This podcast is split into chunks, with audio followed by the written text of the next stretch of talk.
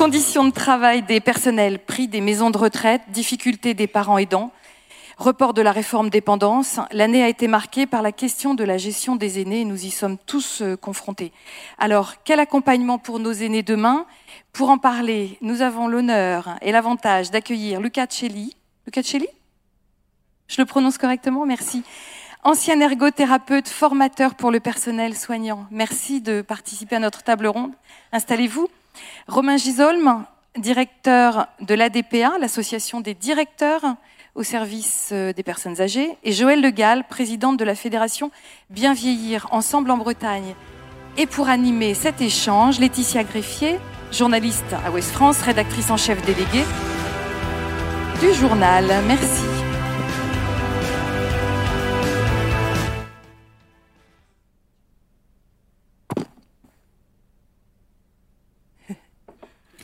Merci, voilà, ça fonctionne. Merci, bonjour à toutes et, à tous, et euh, merci de nous rejoindre donc sur cette euh, table ronde euh, concernant nos aînés. ma collègue Stéphanie Germain l'a dit, c'est une question qui nous touche tous, ou aujourd'hui ou demain. Et effectivement, l'année a été marquée par un certain nombre de sujets d'actualité, euh, sur cette question autour euh, euh, des personnels soignants, autour des maisons de retraite elles-mêmes, autour de cette réforme de la dépendance attendue l'année dernière. Alors j'ai envie de, poser pour démarrer la question à nos intervenants de, dans ces priorités très nombreuses sur cette question. Euh, quel est pour eux euh, l'enjeu, les enjeux majeurs à venir euh, dans cette gestion euh, de nos aînés? Et je, me propose, euh, Monsieur Guizaume, que vous démarriez sur cette question. Bonjour à tous.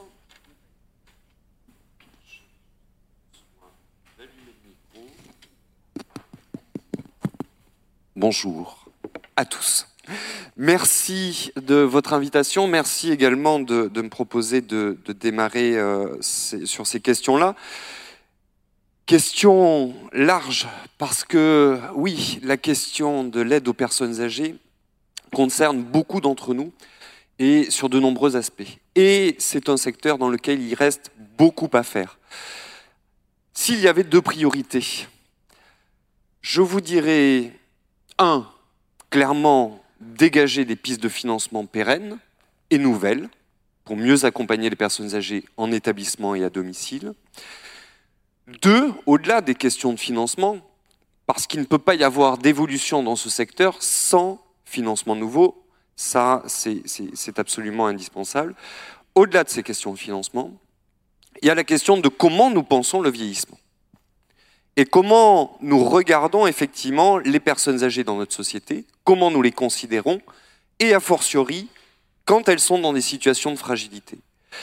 Je pointerai juste un élément d'analyse que je vous inviterai à, regarder si, ça vous intéresse, mais c'est un élément extrêmement éclairant.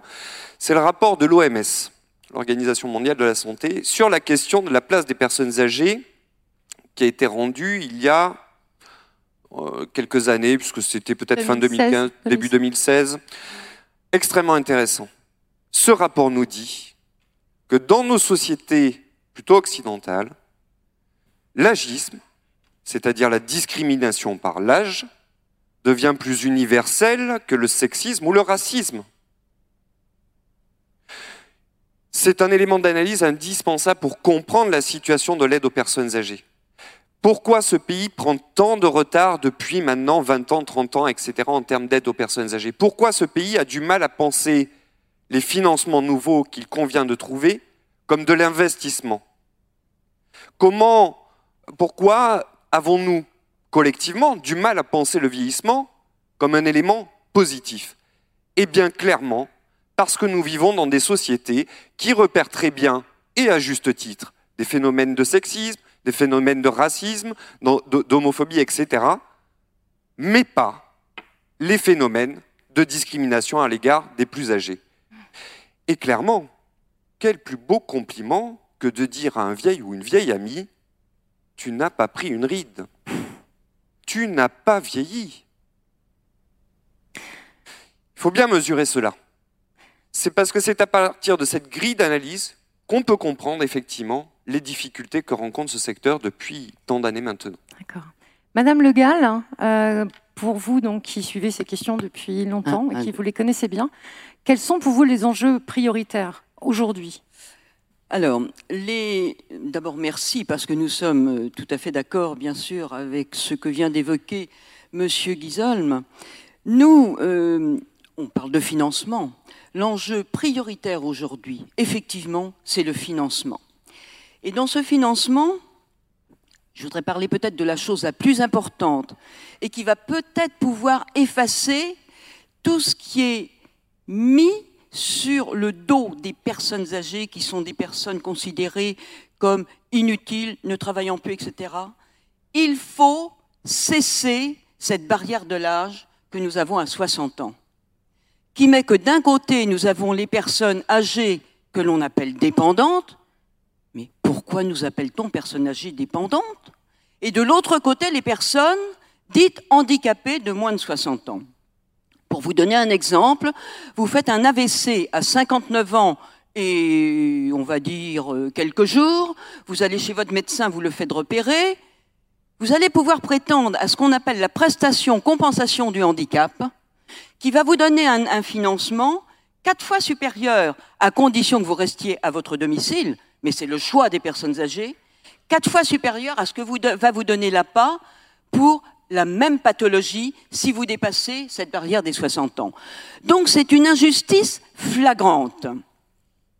Et ça, ça fait maintenant 15 ans que nous, nous, nous tentons de le faire admettre par les gouvernements successifs, et l'APA est à nos côtés dans ce débat, et nous ne réussissons pas. Aucun président certains présidents en ont parlé, M. Sarkozy en a parlé, M. Hollande en a parlé, notre président actuel en parle, mais ça reste des paroles un petit peu diffuses dans l'air.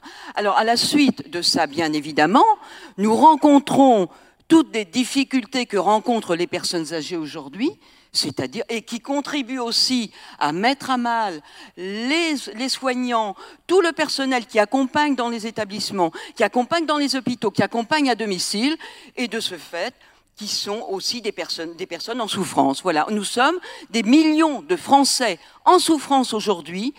Le cœur du problème, la personne âgée, la famille, les personnels, les directeurs d'EHPAD. Merci.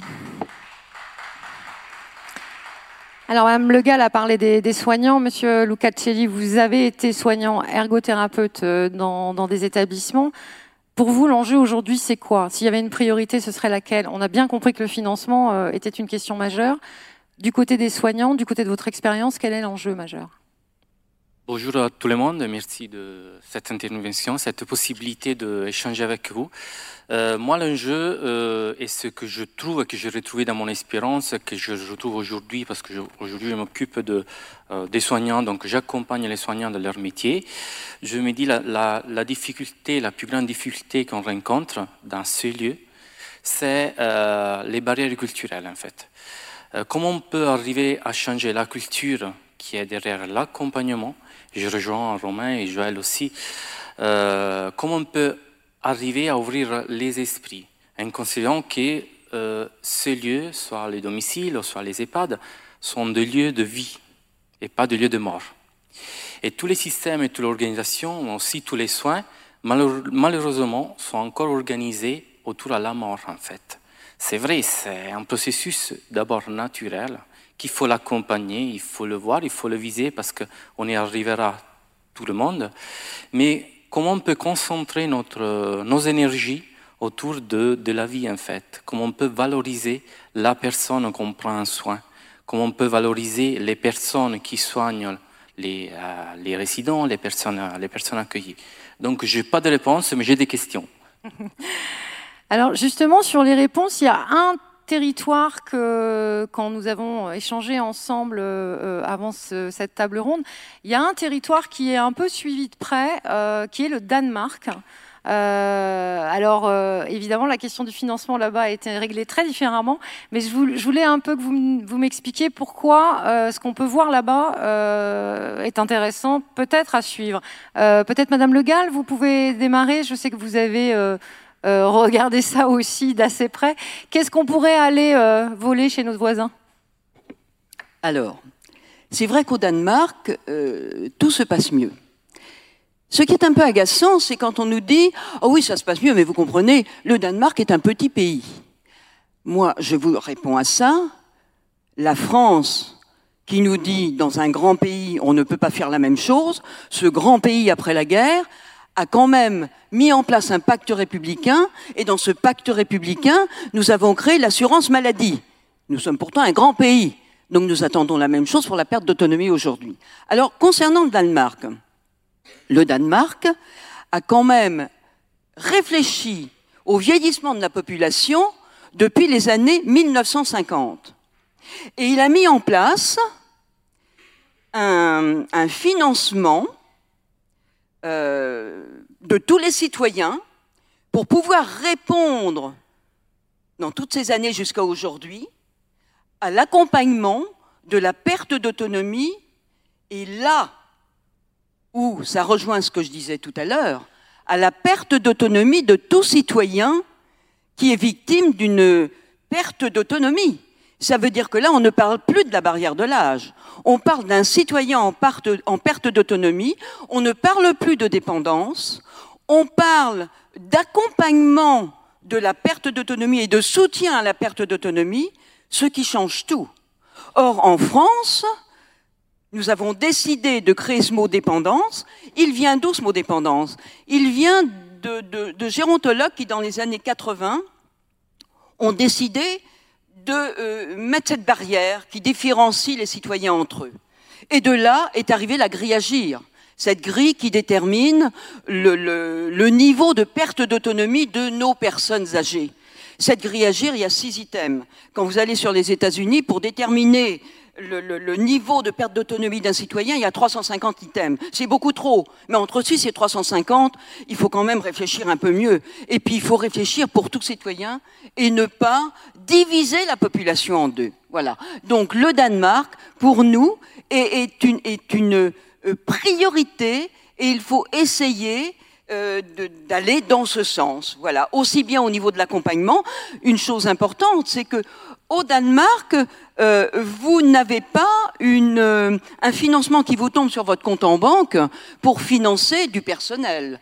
C'est d'office, vous avez une perte d'autonomie, on vous envoie chez vous le personnel dont, vous avez besoin. Et on ne parle pas de financement là.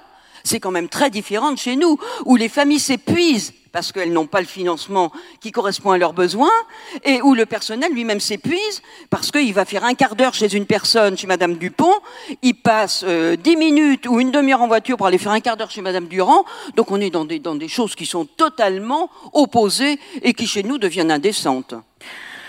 Euh, Monsieur Guizaume, qu'est-ce que vous avez envie d'aller voler, vous, au Danemark, dans, notamment autour des établissements Il y a des innovations aussi euh, de leur côté. Ce qui est intéressant au Danemark, hein, et qui se traduit dans les modes d'accompagnement et l'offre de services entre établissement et domicile qui est proposée, c'est qu'ils ont une conception des politiques vieillesse tout à fait différente. En fait, le paradoxe que connaît notre pays, c'est qu'il y a eu une indéniable amélioration de la qualité de service en établissement et à domicile dans notre pays depuis à peu près 15 ans maintenant. Et pour autant, et pour autant, les personnes âgées sont insuffisamment accompagnées, les familles insuffisamment soutenues et les professionnels insuffisamment valorisés. Ce qui a conduit à des grèves tout à fait historiques comme il n'y en avait jamais eu dans ce secteur, début 2018, qui ont été portés notamment par l'ensemble des organisations syndicales du secteur et la DEPA. Bon. Donc, il faut bien se rendre à l'évidence. Même si on a amélioré les choses d'un certain point de vue, ça n'est pas satisfaisant. Et ce qu'il y a d'intéressant au Danemark, c'est qu'ils ont pensé les politiques vieillesse autrement, parce qu'en France, si ça n'est pas satisfaisant, c'est que nous n'avons pas trouvé encore les réponses adaptées à ce qu'attendent les gens. Nous avons construit des politiques vieillesse qui en fait sont très axées sur les questions de sécurité et de protection. Ah, on a tout mis en place pour que les, les, vieux surtout ne meurent de rien. Ils sont protégés de tout. Ils sont tellement protégés de tout qu'il ne se passe rien et qu'ils s'ennuient. Et c'est bien ce que nous disent les gens en établissement et à domicile. C'est qu'effectivement, ils s'ennuient. Parce qu'il ne s'agit pas juste d'être correctement lavé, parce que c'est fait aujourd'hui. Il ne s'agit pas d'être correctement soigné, c'est fait aujourd'hui. Il ne s'agit pas seulement d'être correctement nourri, c'est ce qui est fait aujourd'hui. Parce qu'effectivement, si on est réfléchi pour l'un, pour chacun d'entre nous, la journée, ne se résume pas à ça. J'ai même envie de vous dire que c'est là qu'elle commence. Et tout ce qui n'a pas été investi dans ce secteur, c'est tout le volet social. Alors qu'au Danemark, ils ont pensé des politiques vieillesse axées non pas sur la protection et la sécurité, avec des soins médico-techniques extrêmement bons, comme nous, ils savent le faire aussi, mais surtout, ils ont misé sur des politiques vieillesse qui sont axées sur les droits et les libertés. La question n'est pas de bien soigner les gens, la question est de permettre à des personnes fragilisées, pour une raison ou pour une autre, de continuer à vivre et à exercer pleinement leurs droits, leurs libertés, accéder à des, à, des, loisirs, participer à la vie sociale, etc., etc., etc. En fait, des politiques de compensation des fragilités. Et c'est en cela que le Danemark est intéressant, parce que du coup, il a mis en place des structures qui permettent de compenser ces fragilités et de continuer aux personnes âgées, qu'elles soient en établissement ou à domicile, d'accéder à la ville, d'accéder à la citoyenneté, d'être présent au sein du débat, d'être présent au sein de la collectivité. Et ça se traduit par des structures qui sont tout à fait différentes. Aujourd'hui, vous avez en France soit des établissements soit des domiciles individuels. Bon. Je vous le dis d'autant plus tranquillement que la départ regroupe 2000 directeurs d'établissements et de services à domicile. Donc on, couvre tout le champ d'activité. Pour 70 euh, 000 personnes, hein, euh, sur les chiffres. Hein. C'est ça. Bon, donc vous avez des gens en établissement qui ont le sentiment de ne pas être chez eux, et des gens à domicile qui ont le sentiment d'être chez eux, mais faut se dire la vérité, aujourd'hui, l'accompagnement à domicile, ça veut dire que vous passez entre 22 et 23 heures par jour seul. Ça paraît pas tout à fait satisfaisant quand même. Hein. en tout cas, c'est pas ce que semblent euh, attendre les gens. Et, pourtant, on nous rebat les, oreilles de sondages qui diraient que les Français veulent vivre à domicile, à domicile, à domicile. Bon. Nous, ce que nous pensons à la DEPA, c'est que précisément, il faut s'inspirer du Danemark. Ce que nous pensons à la DEPA, c'est que les gens disent vouloir vivre dans un domicile. Et qu'à l'avenir, il faudra transformer les établissements pour qu'ils deviennent des domiciles, à proprement parler, et que les gens y soient à proprement parler chez eux. C'est ce qui a été fait au Danemark. Au Danemark, ils avaient des établissements.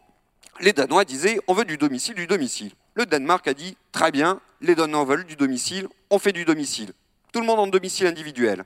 Bon, au bout d'un moment, certains ont dit oui, mais nous, quand même, accéder plus facilement à des, activités, à des loisirs, ce qui peut se faire sur des habitats regroupés, c'est quand, même, euh, quand même plus sympa. Et donc, comme les Danois évaluent leur politique publique, ils ont dit bon, ben, les Danois veulent aussi des activités.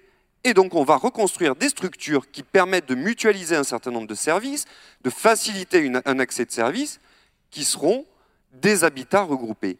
Et donc, les établissements ont été transformés en habitats regroupés, et c'est ce que nous voyons émerger en France depuis quelques années. Hmm.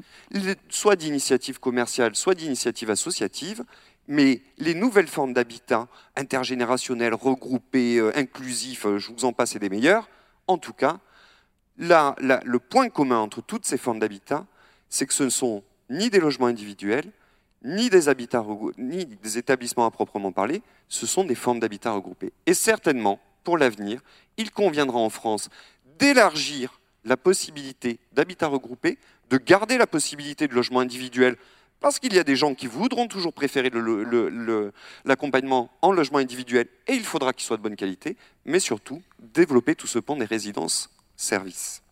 Alors, ça permet de rebondir sur une question qui est essentielle pour euh, toutes les personnes qui sont concernées, c'est le, financement d'une maison de retraite. Aujourd'hui, euh, c'est une, source d'inquiétude pour beaucoup de familles. Hein. Est-ce qu'il y a des, leviers de financement pour aider les familles qui pourraient être imaginés Parce que pour certains, c'est une vraie inquiétude pour l'avenir? Madame Le Gall, si vous voulez. Euh. Oui, euh, merci de me, redonner la parole. Euh, il y a une chose importante que je n'ai pas dit sur le Danemark tout à l'heure et qui me semble une priorité chez nous, c'est le Conseil des seniors. C'est-à-dire qu'au Danemark, il y a d'installer, et c'est réglementaire, c'est la loi, il y a dans toutes les villes l'obligation de mettre en place un conseil des seniors. C'est-à-dire que ce sont les seniors qui décident de leur avenir et de ce qu'il faut mettre en place. Donc il fallait le dire parce que ça commence à, mûrir un petit peu en France, mais euh, c'est important de les écouter. Maintenant, euh, je pense, euh, je vais répondre à votre question, hein, mais juste, chaque territoire a une façon de vivre différente. Donc il faut laisser aussi beaucoup plus de latitude à nos départements et à nos régions pour répondre aux citoyens qui se trouvent dans ces territoires à ce qu'ils veulent. Pour reparler des EHPAD, où là je ne vais pas être tout à fait d'accord avec Romain Guizolme à côté de moi, même si on a pendant des années euh, travaillé ensemble, euh, les EHPAD aujourd'hui sont des établissements dans lesquels nous avons un degré de perte d'autonomie qui est tellement élevé qu'il est l'équivalent de la perte d'autonomie que nous trouvons dans les unités de soins de longue durée. Il n'est pas possible de continuer à fonctionner comme ça. Le personnel des EHPAD est en nombre très insuffisant par rapport à ces patients, il faut employer le mot, qui arrivent dans ces établissements. Donc ils n'ont pas la possibilité de les accompagner dans leurs réels besoins. Et il n'est pas rare de trouver dans des établissements de la dénutrition, de trouver des personnes qui arrivent et qu'on n'a pas, mais à domicile aussi, Romain, absolument. Mais des personnes à qui l'on met des protections tout de suite parce qu'on n'a pas le temps de les amener aux toilettes. Des personnes qu'on ne fait pas sortir dans le parc parce qu'on n'a pas assez de personnes ou de bénévoles qui sont là.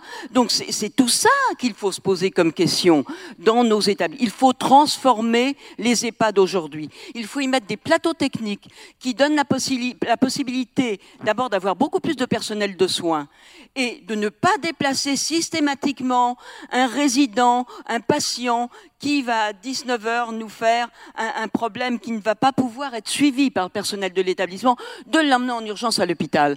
Alors là, on a le SAMU, les pompiers, etc. Il arrive dans une chambre d'hôpital, il va être 4 heures sur un brancard, on va s'occuper de lui parce que c'est pas toujours la priorité, ou on le ramène dans la nuit dans l'établissement. Et le imaginez ceux qui ont une maladie cognitive et qui ne sont pas accompagnés par un parent.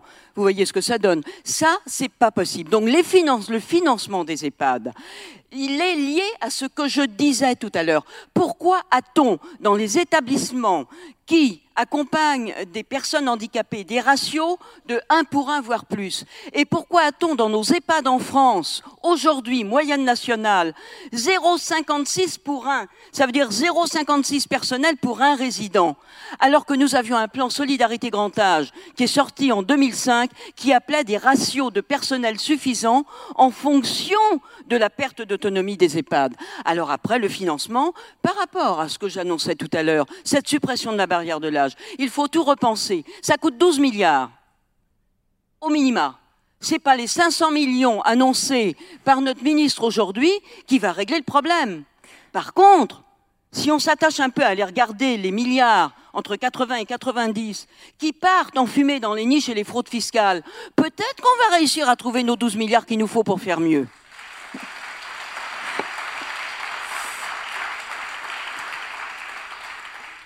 Je voudrais qu'on passe au thème qu'on a beaucoup cité, qui est hyper important, ce sont les soignants dans euh, les établissements.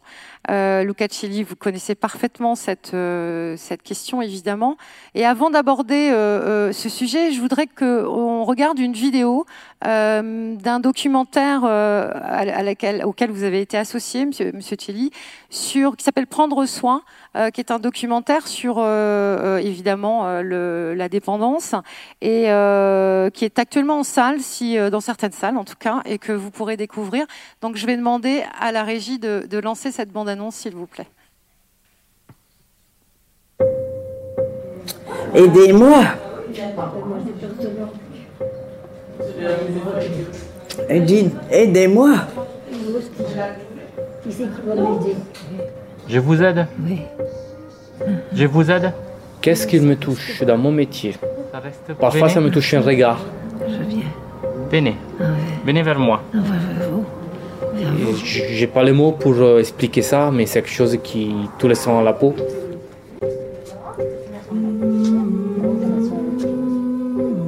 Tout le monde pense qu'être soignante, c'est quoi? Vous travaillez dans les maisons de retraite, c'est pour nettoyer les. Hein? C'est tout, mais le reste, non. Il y a plus que ça. Pourquoi vous faites ce métier? Par rapport à ma grand-mère, que j'aimais beaucoup, qui était malade, qui, qui pouvait rien faire. Et vous vous occupiez d'elle Oui. Vous avez un grand cœur. Ben, vous aussi, Madame Fallon. On ne peut pas le faire si on ne le fait pas avec notre cœur. Si on le fait avec notre tête, ça ne marche pas. Et je monte mes bras et je relâche. Très bien. Pourquoi on vous force à manger alors Ah, Pour rester en vie. Hmm. Hein Et est-ce que c'est une forme de protection rester en vie? Pour Et vous ça fait une, une forme d'obligation, une obligation de plus. Bon, c'est un orgueil monumental que de penser qu'on peut se sortir tout seul. Mais non, j'y arrive pas toute seule. C'est des mini-doses d'attention pour les retenir à la vie.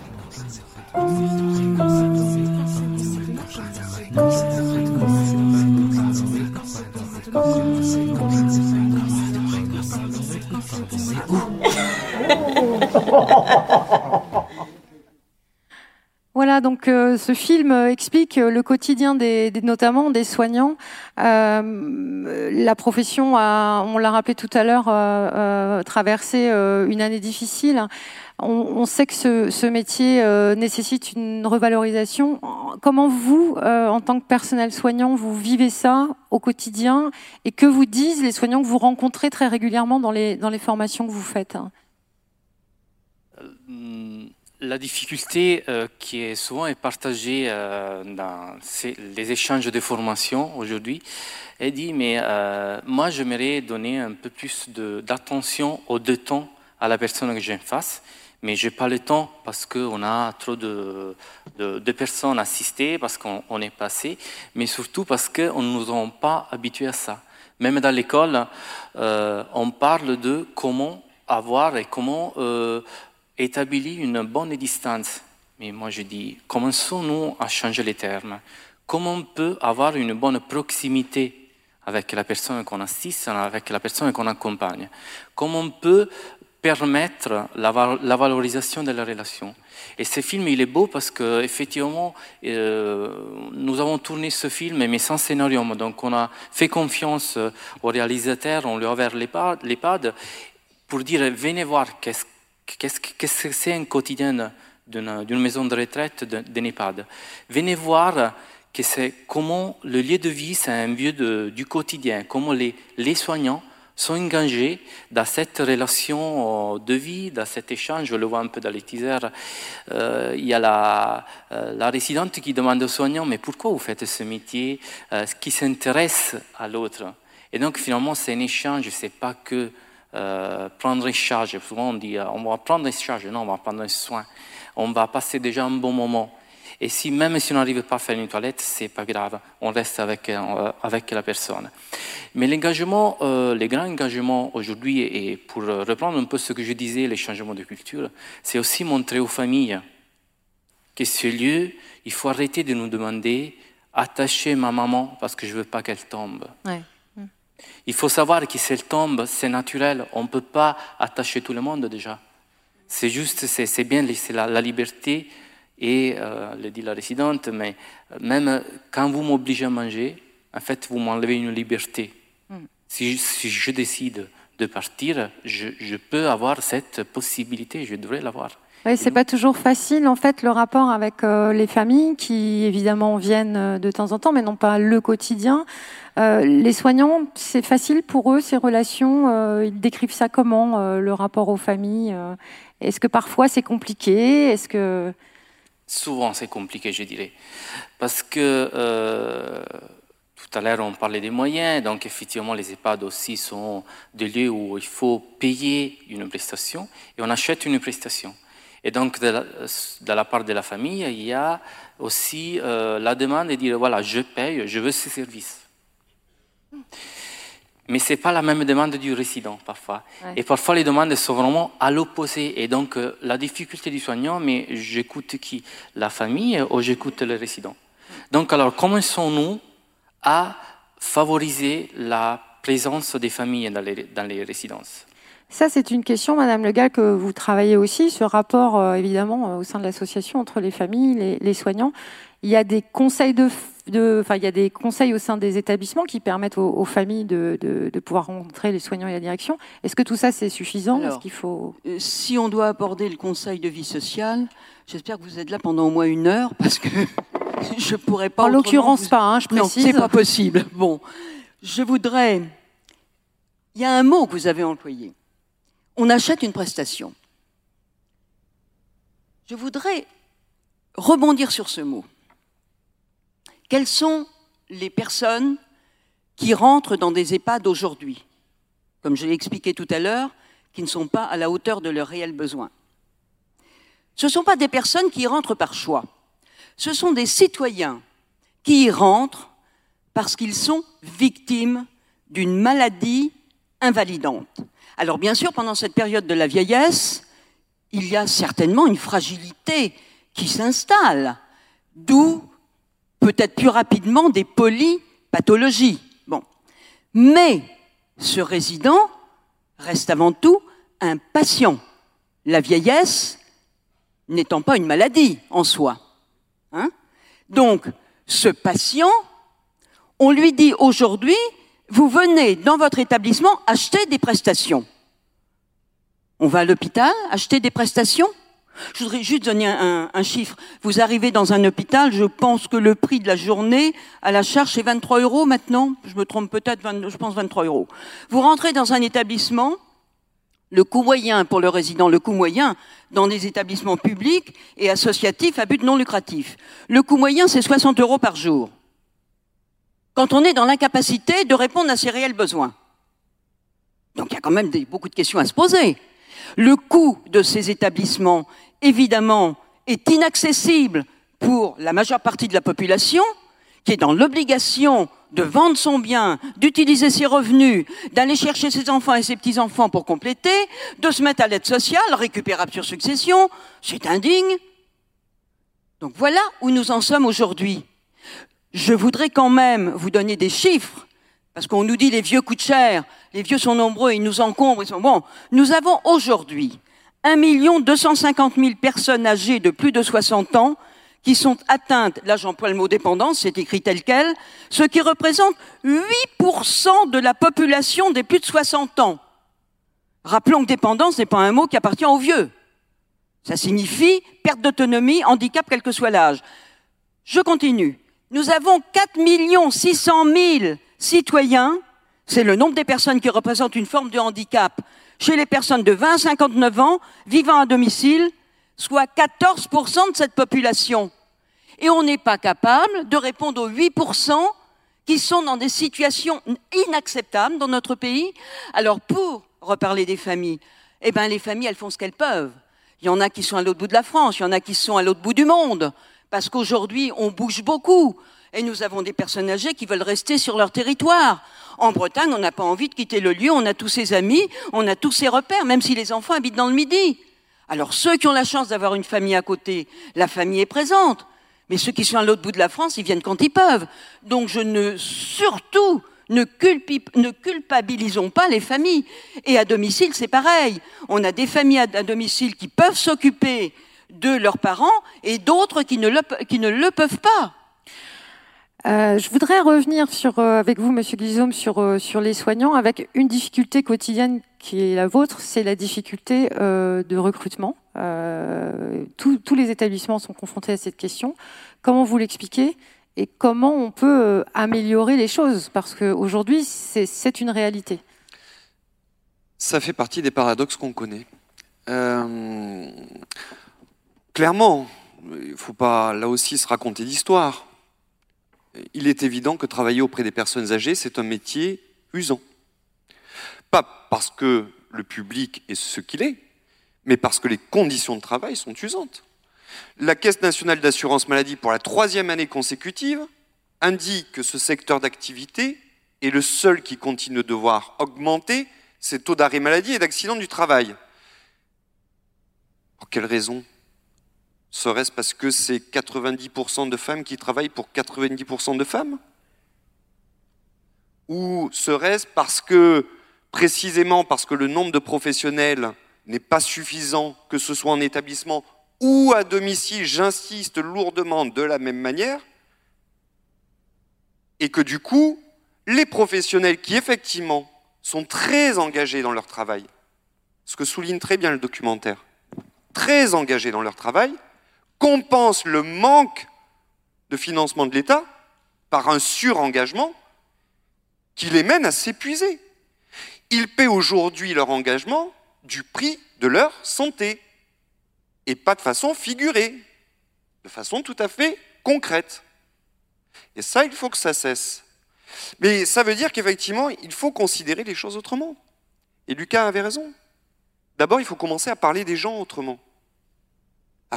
De parler de personnes dépendantes. Les gens ne sont pas plus dépendants qu'ils ne le sont par ailleurs, ou que tout, chacun d'entre nous le sommes. J'entendais Axel Kahn récemment, j'ai eu le plaisir de, l'écouter sur une, conférence qui tenait sur la question du lien entre vulnérabilité et société. je ne vais pas vous refaire toute la, la conférence parce que je suis bien moins brillant, mais par contre, je voulais vous citer un élément qui me paraît assez intéressant. Axel Kahn rappelait que ce qui fait société, si nous sommes une société, et si nous faisons société, c'est parce que nous portons en nous, chacun d'en nous, de nous, porte en lui une part de vulnérabilité. Et c'est parce que nous portons tous une part de vulnérabilité que nous faisons société. Et donc, effectivement, les personnes âgées plus ou moins fragilisées porte autant de fragilité que tout autre dans la société. Et donc il faut commencer par cela, changer de vocabulaire, changer de regard, et ensuite on pourra se dire que oui, nous avons des beaux métiers, parce qu'il conviendra de les revaloriser sur un plan salarial, sur le développement de carrière, mais surtout sur le plan social. Parce que nous sommes une société qui dénigre le vieillissement, le rapport à la vieillesse et tout ce qui a trait au vieux, eh bien on entend des commentaires comme celui-ci. Vous savez, moi, chaque fois que je dis un nouvel ami, je travaille dans le secteur des personnes âgées. Ah, souvent, on me dit Ah, ben dis donc, ça doit pas être facile, hein. Ah, ben t'as du courage, hein. Oh là là, Romain. Bon. Commentaire assez classique. J'imagine que Lucas, tu as eu droit aussi. Voilà. Classique. Alors que j'entendais une jeune femme dire de son métier qu'à chaque fois qu'elle disait qu'elle travaillait auprès des petits-enfants, combien on lui disait qu'elle avait un beau métier. Eh bien moi, je suis persuadé que si on refait des conditions de travail correctes, que si on arrive à changer le regard que nous portons sur les vieux, et que nous construisions des politiques vieillesse qui permettent de faire en sorte que ces salariés très engagés travaillent à une meilleure autonomie pour une meilleure expression des droits et des libertés des gens, et qui soutiennent ces gens dans cela, eh bien oui, nous pourrons considérer socialement que ce sont des beaux métiers. Oh. On a là un sujet où on pourrait passer des heures. Euh, je voudrais qu'on prenne un peu de temps pour les, questions à la salle. Juste pour terminer, on a beaucoup parlé financement. Euh, imaginons que ce financement soit là. Qu'est-ce qu'on fait tout de suite? La priorité, votre priorité, dans un monde idéal, c'est laquelle? Pour vous, euh, Lucas Accelli, ce serait faire quoi? Moi, je pense qu'il ne faut rien s'inventer. Il faut regarder notre patrimoine culturel qu'est-ce que, dans l'histoire, qu'est-ce qu'on faisait la personne âgée? Et, je souligne encore, comme Romain disait, c'est la personne. Elle était valorisée, elle était la personne la plus importante de la famille. Elle, était, elle restait à la maison. On faisait tout pour garder cette personne à la maison parce qu'elle était source d'enseignement, de, patrimoine, tout ça. Donc je dis, on peut, on peut euh, comment dit, canaliser notre énergie pour garder la personne dans, sa propre famille dans ses propres lieux. Ce qui est quelque chose qui est très difficile aujourd'hui. Et si on ne peut pas le faire, parce que je comprends, les, la, culture change, aussi les habitudes changent, les exigences changent, comment on peut ouvrir les lieux, les EHPAD, comment on peut intégrer les générations? Et ça ne suffit pas inviter les enfants dans les EHPAD et passer un bon après-midi et après stop. La personne vit dans les EHPAD jour et nuit. Comment on peut faire en sorte, de, je ne sais pas, de créer euh, des chambres pour les étudiants, de créer des lieux, offrir des lieux pour des échanges culturels, pour des échanges, je ne sais pas, sous la vie. Être dans la vie, quoi. Être dans la vie. Ouvrir les EHPAD. Madame Le Gall, vous avez une baguette magique, on fait quoi? J'ai une baguette magique. Ce que j'aimerais avoir une baguette magique? Alors, il y a, plusieurs choses. Une priorité. Alors, mais je vais quand même en dire plusieurs. Respecter le choix de la personne âgée, c'est une priorité. On ne le respecte pas aujourd'hui. Rompre la solitude. Nous avons aujourd'hui, ça c'est pas moi, c'est Francis Carrier qui le disait dernièrement dans euh, Libération, nous avons 3000 suicides de personnes âgées. Le fléau de notre pays, c'est la solitude des personnes âgées. Rompre la solitude, recréer l'intergénérationnel. Et pour terminer, je voudrais reprendre une phrase que je trouve la, plus belle que j'ai trouvée, c'est pas moi qui l'ai dite malheureusement. La prévalence du grand âge n'est pas une curiosité sociologique, ni un jeu d'écriture. Et là, j'ajoute comme nous le subissons depuis des années. Encore moins un alignement de budget inapproprié. J'ajoute aussi comme nous le subissons depuis des années. Mais une conquête sociale qu'il faut humaniser.